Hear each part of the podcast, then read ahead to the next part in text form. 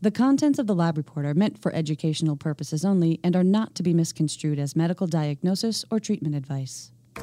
Today on the lab report, Tom Guilliams is back on for part two. Oh, we're going to talk probiotics today, people. And we're going to ask him the fireball question. Whoa.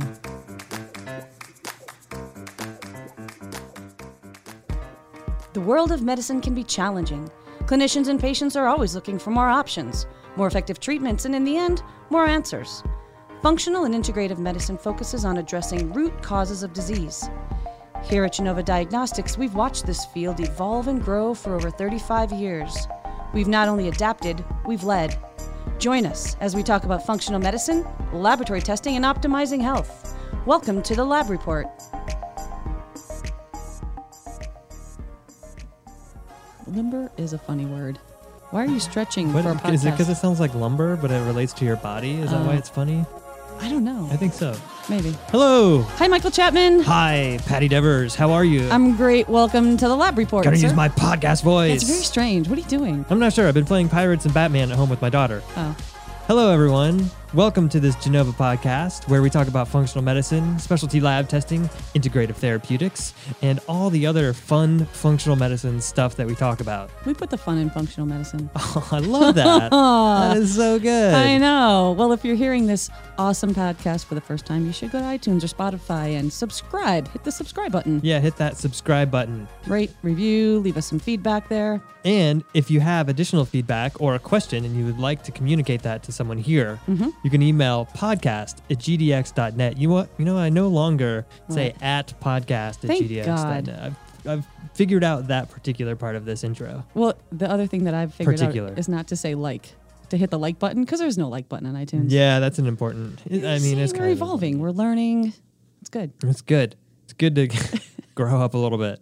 Um, Yeah. So today, what are we doing? Well, as you remember, last episode we started this amazing interview with Tom Guilliams that was jam packed with amazing information, and so we thought we'd make it a two parter. Yeah, because there's so much to digest. Ooh, I see what you did there. Um, that you know, sometimes you just gotta you gotta take the little you know bite-sized portions Yeah, of need a- information a, at a breather. time. Yeah. And so uh, we had part two available to us here that we're gonna continue this interview that we had with Tom Guilliams, and um, that is that is the plan for the Yeah. day. So if you remember, Tom Guilliams is the person we go to with all of our burning questions because he knows everything. Yeah, he has written several textbooks that are functional medicine related, HPA axis function, cardiometabolic risk, immune function, all these books that are available through the Point Institute. He also was VP of Science Scientific Affairs at Orthomolecular. Um, so he knows just an incredible amount of information. Yeah. He's like a walking library. Oh yeah. Oh yeah. And so last episode we kind of cut it somewhere in the middle. and We're going to finish that episode today, and we're going to talk GI. Yeah. Dr. Tom Guilliams. So without further ado, let's get to it. Yeah. um, turning to GI uh, a little bit because you were talking about uh, GI, and I always think it's so fascinating too when we have where we see studies about nutrients um, that have been fermented by the microbiome, and that's where they turn into more of their active constituents and, and research around those sort of veins. But it gets me to this concept of probiotics, and I know this is probably a really large question, but I'm going to ask it anyway. Yeah. Um, with respect to probiotics, there's been so much talk about does it survive the GI tract or the you know the upper GI? Does it need to be enteric coated? Does it need to be refrigerated or can you make it shelf stable? Does that matter? So I'm just wondering as far as the actual preparation of probiotics, do I what should I be what are best practices? What should I be looking for?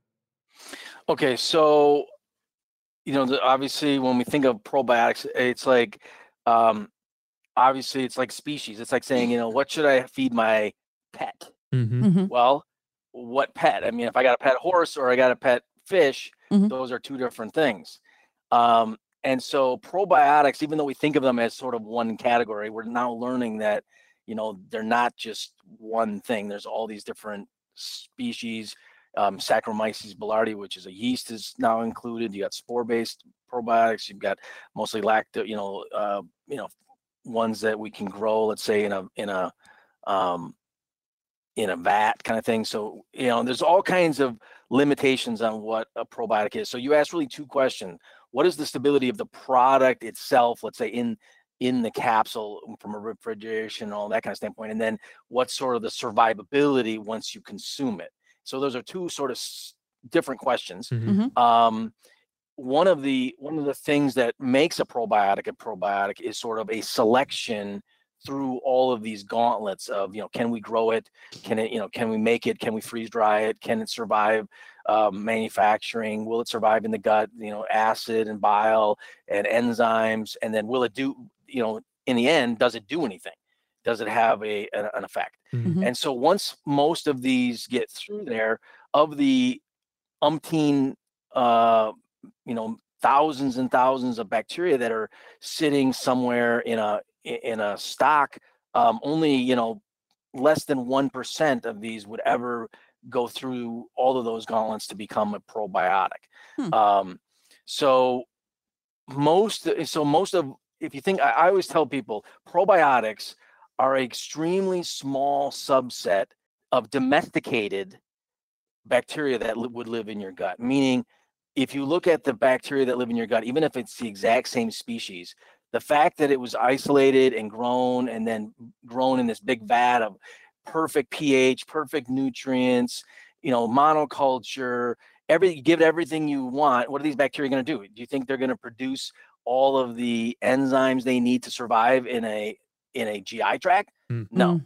Mm. They're gonna they're gonna just you know it's it's like going to Florida you know just sitting there in the sun just taking it all in you get free food free everything and so they're highly domesticated Yeah. uh, is the kind of the way I, I term them but in that process they are pre-selected to try to to be survive survive the gut and everything like that so you know there was a paper that was published two years ago uh, out of israel that looked at a multi probiotic strain and asked that specific question rather than just looking at the stool they looked at the stool but they biopsied like i think like 15 different places in the gi tract to find out were those strains in the oral probiotic actually living in those individuals and what Mhm. they discovered was in some individuals where their niche was permissive what they call permissive to those certain strains they grew but in other subjects certain bacteria were resist they were resistant to those.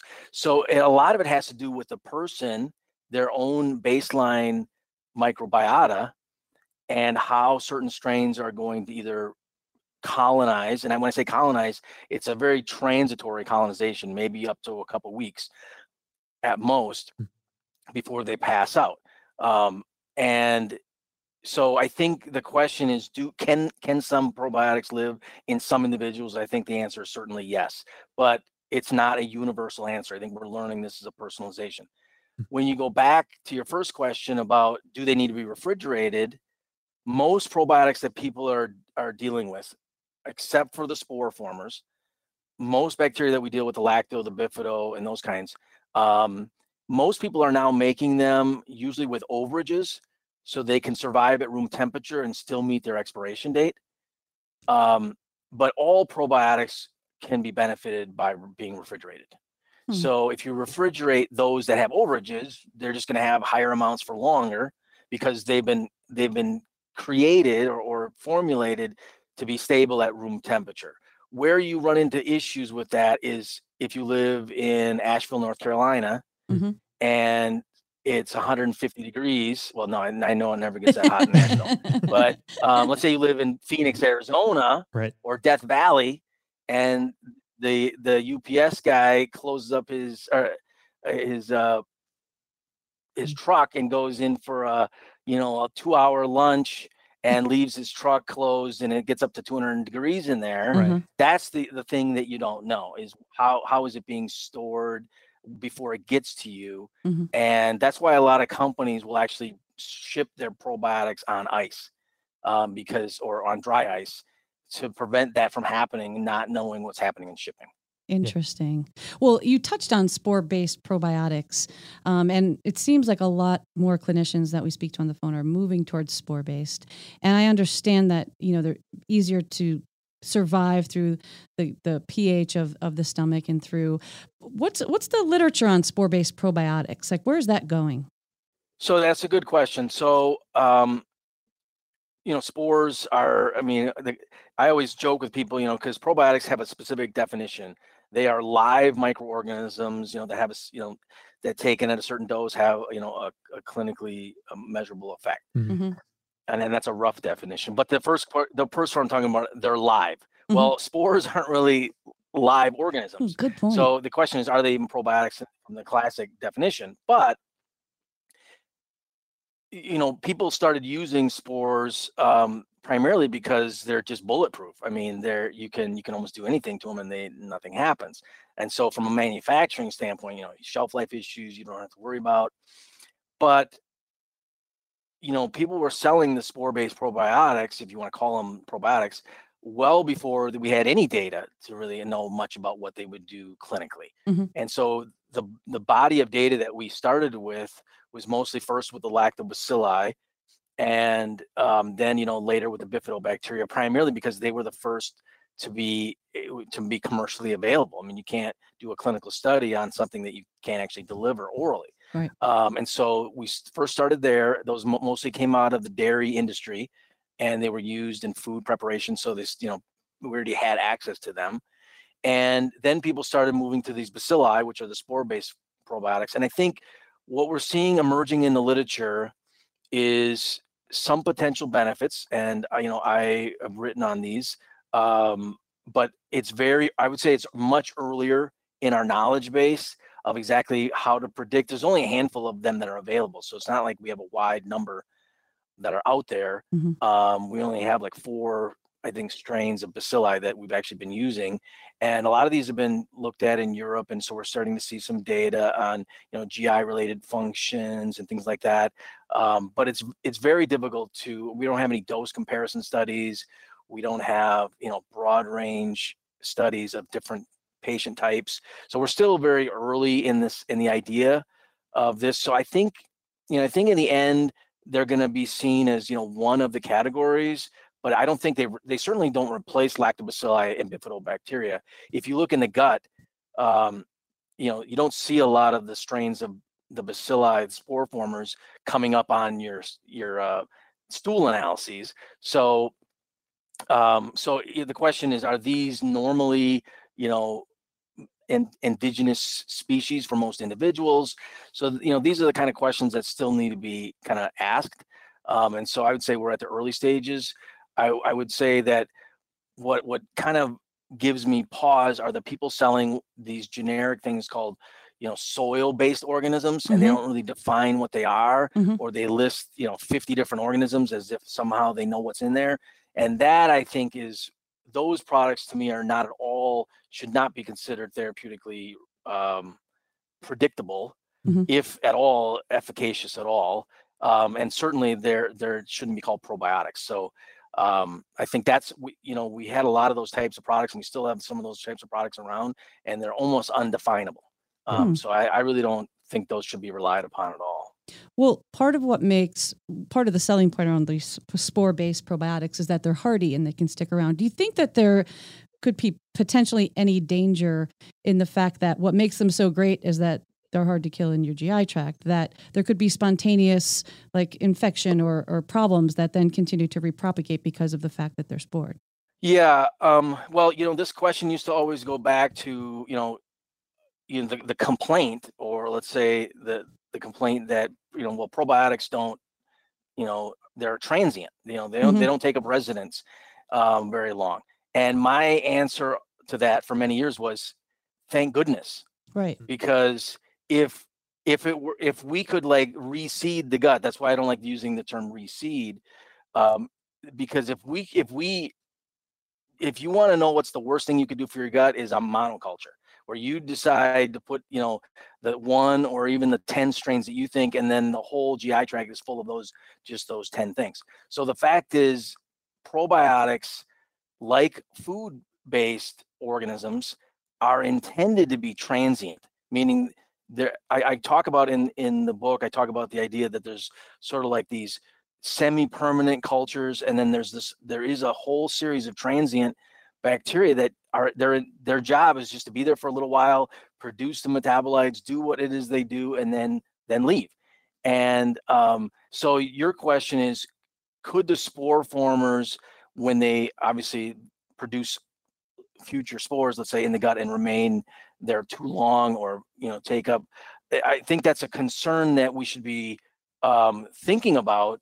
Although I don't know that anybody's shown that that is necessarily occurring with the strains that we're using.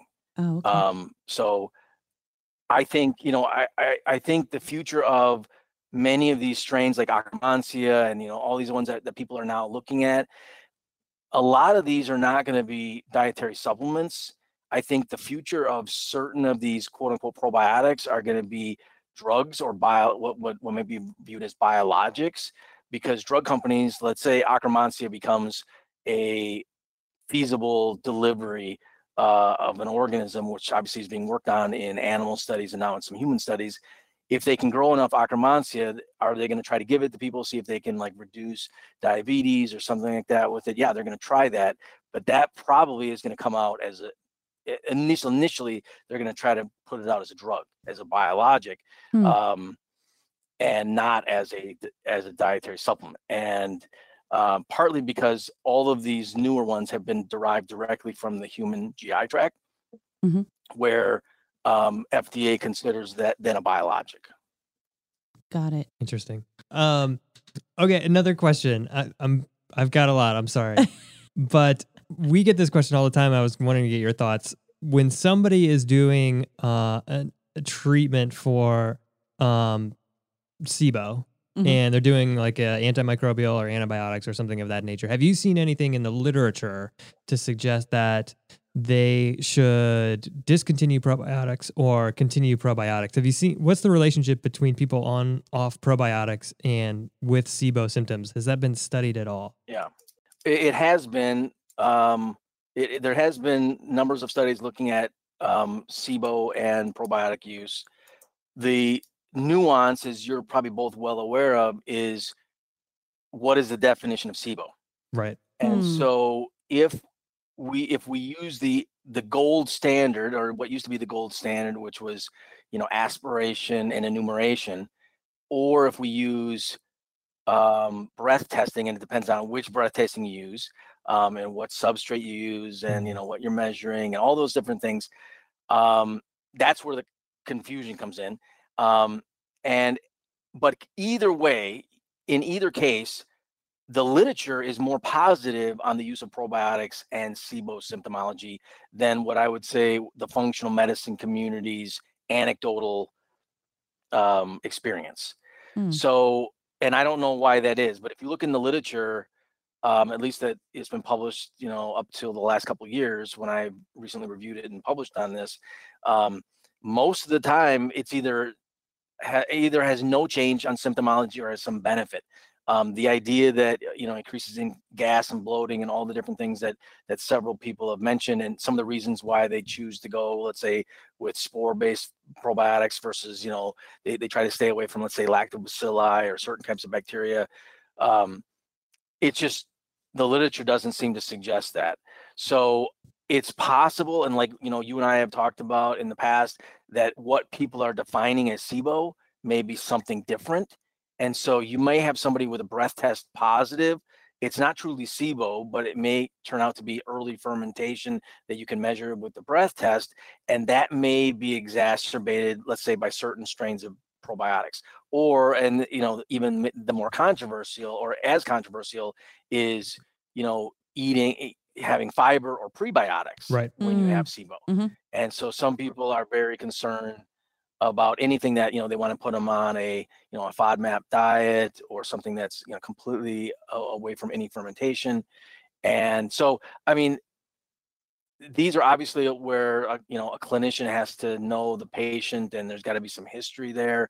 I think um, you know there's even a debate in the literature you know uh, that we've had uh, at several different meetings about should you in, in the case of FODMAPs or or people have a breath test positive with fermentation, should we be taking their diet away so that they don't experience those symptoms?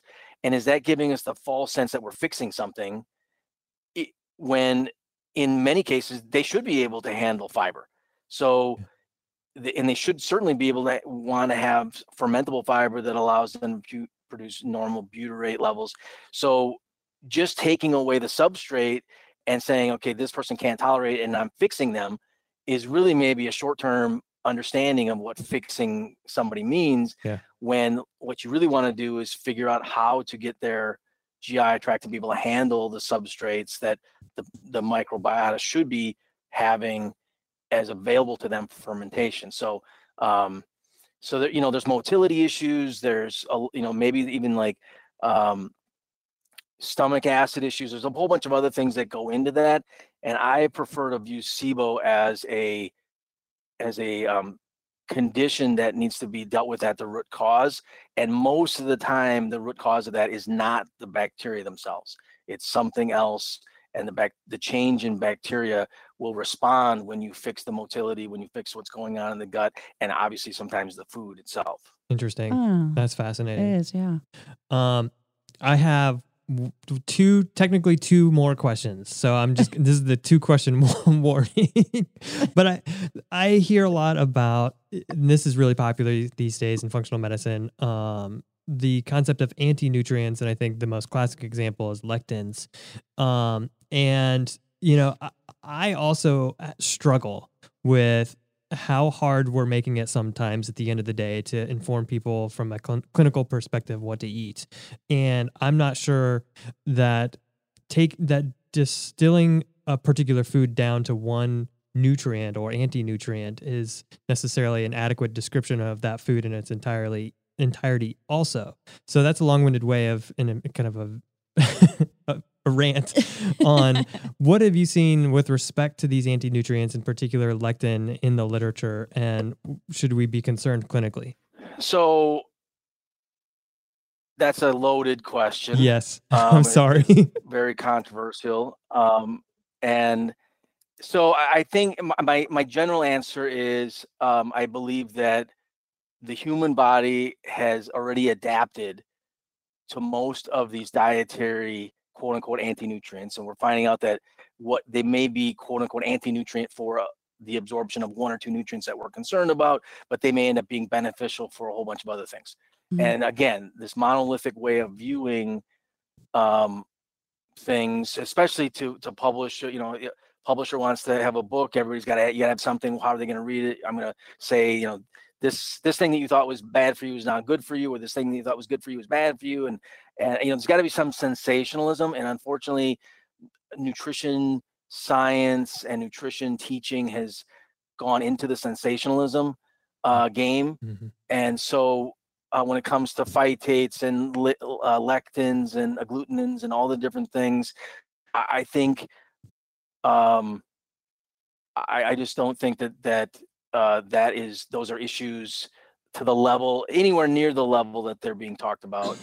Um, and I believe that our let's say our intake reference ranges take into account the fact that these so-called so-called anti-nutrients are already in the foods. Mhm. So unless you're consuming an extremely high level of you know phytates or something like that that are blocking zi- zinc absorption and and that you know is an aha moment we have way more issues with just a bad diet a poor nutrient diet uh toxins you know in their environment that are that are creating anti-nutrients drug induced uh, nutrient depletions i mean these are all real things that are affecting us um Yeah. and i think these other things are are minor in the background so Hmm. you know if you've cleaned up if, if somebody's living in utopia and and you're you're going down to that minutia they're probably pretty healthy already Yeah. um, I don't I don't believe in, in the data that uh, I know I've got some very good friends that that have sort of the the following in the lectin thing. I just I just think again it's it's cherry picking a certain set of the literature um, and not really uh, taking the broad sense of nutrition in in in, in mind. Michael's fist pumping over here, Dr. Guilliams. And Michael, you know the problem here. What's that? Dr. Guilliams, he just knows everything. And so we could technically have him here for days, just Yeah, and we- asking him all these burning questions that Yeah. we've had. We shouldn't do that. Yeah. And so the problem is, you know, we still have lists more. So we probably want you to come back again, Tom. But we do end our interviews with one last question, Oh yeah. and it's called the fireball. The fireball.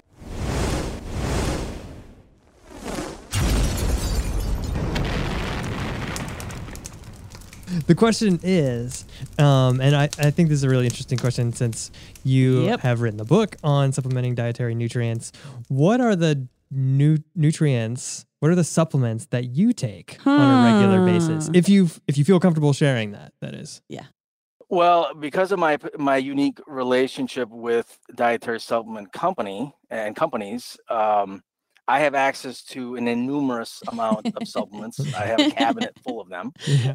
which in some ways makes it easy and hard to to stay on a, a routine. Right. Um, and so I kind of I I'm kind of one of these people that migrates in different seasons to different things. You know, multivitamin is something that uh, I'm regularly taking.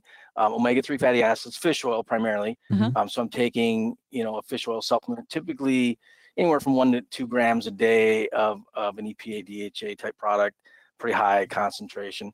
Um, vitamin D, and I'm probably more consistent in the winter. I live in Wisconsin, so I'm probably more Right. consistent in the winter Right. taking extra vitamin D. Um, and then I sort of have this rotation of of other things that I sort of go in seasons with. Um, you know, the use of these meal replacement or sort of functional food powders Mhm. that are very common in our industry. Um, so I'm using, you know, some of those that are either um, either whey based or rice protein based, and you know, some of them are designed for inflammation or some are anti-inflammation. Some are designed for glycemic control. So I'm kind of, I kind of, there's kind of a mixture I make in the morning of, of a smoothie with one of the products that's sort of a like a chocolate mint Mm. glycemic control product, and then the sort of this uh, um, s- uh, um, um, chocolate like uh, inflammation, and I put a banana in there, and I love um, I love uh, sunflower butter. If you've ever Hmm. had that, Yes. No. um, and I add Is- sunflower butter in Mm. there, and um, and then I'll then I'll usually put a scoop of probiotics right in there. So I think probiotics are another Hmm. another one um, that I use. So then, and then I use sort of, then I've got, you know, sort of your, your kind of, I would say, a f the pharmacy use of some of the products. Uh-huh. Um, I've got some, I had a, a knee, um, I had not a knee replacement. I had arthroscopic knee surgery to, to remove a, a torn meniscus. Mm. Mhm. And so I've been using sort of chondroitin sulfate uh, blends Mm. with um, glucosamine for that. So those are things that I, I kind of use, but they're not my, my daily routine. Hmm. Okay. You know, interestingly, when we were going to ask you this question, I thought it was either going to be I don't take any or just that. There's so many. What do you take? Um, well, if you would have asked me when I was younger, I might have said I don't take as much. But as I get older, um, I'm I'm starting to think, like everyone, uh, Right. that I need a little help. That's right. That's right. well, Tom, I can't thank you enough for coming on and letting us pepper you with so many questions. Um, I think that this information is really, really interesting, and I think uh, all the clinicians out there are going to enjoy this uh, immensely. So I Yeah, just want to say thank you. exactly. And it's all the questions that we kick around here in the medical affairs department and debate. So to get the guy who's the expert to help us with these and just help navigate some of these answers is great. But I will say we encourage the the listeners to go out and get some of the books that you've published through the Point Institute, most recently the the second edition of the supplementing dietary nutrients. And and like we said earlier, these books are kind of a staple in our medical affairs department. They're Yeah. just great functional medicine. They're reads, fantastic. Great. Yep. But we're so thankful, Tom, and and please agree to come back on because we still have lists more to ask you. Well, it was very enjoyable. Next time, um, hopefully, I can maybe we can do this live down in Asheville. I, you know, I can get down in the Smoky Mountains one of these days. Yes. Yes, that, that would be excellent. Thank you so much, Tom, and, and have a great rest of your day. Okay. Well, thank you guys very much. See, these are the things we've always wanted to know. So many things, so many You know, more things like that we- I want to know. We debate things that we hear on the phone with clinicians and in our medical affairs department. And all we have to do is just ask Tom Guilliams. Seriously, Right. just ask Tom. I think if people start to f- figure this out, actually, Uh oh. it's going to be like there's migration. Going to be overrun. Yeah, absolutely. so, if, Tom, you might need a personal assistant here very soon. Well, here's another thing. If, if you're out there and you're listening to this and you have some questions, why don't you send them to podcast at gdx.net?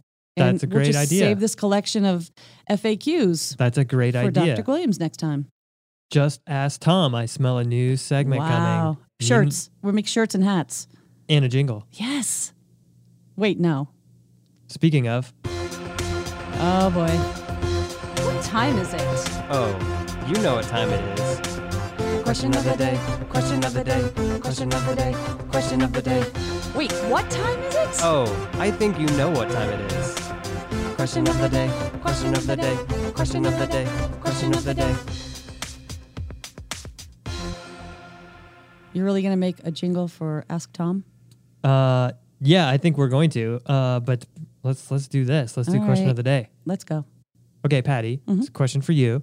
Since we were talking about spore-based probiotics, Right. and a lot of those are bacillus species, Mm-hmm. when we're doing a GI Effects stool test, are we going to see any influence from somebody taking a spore-based probiotic on the test results? Oh, great question. This comes up because when we review results with clinicians on the phone, oftentimes we'll see bacillus species grow out in the culture, right? So sometimes you'll see bacillus species, sometimes you'll see bacillus cereus.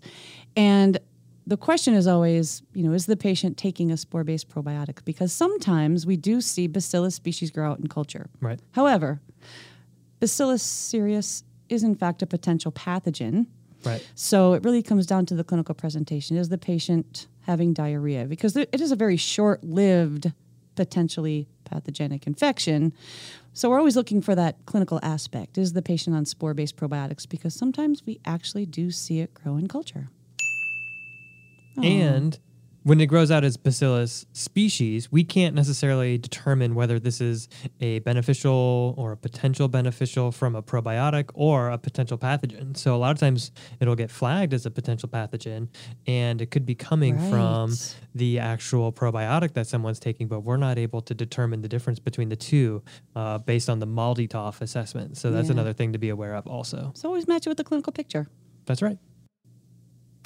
Next time on the Lab Report, the multi-omics series continues. Oh, I can't wait to spin the wheel to see what we're going to talk about. Yeah, where is that thing? I can't remember where I uh, put that. I think it's under the desk. Oh, there it is. It's hard to miss. You've been listening to the Lab Report. If you like what you hear, please subscribe to our podcast, rate us, and leave us a review. To learn more about Genova Diagnostics, visit our website at gdx.net. There you'll find information on specific testing, educational resources, and how to connect with our show. Call us at 1 800 522 4762 or email us at podcast at gdx.net. Do you take many supplements? No, just like protein. Bro, bro, bromega threes, Broke you 10.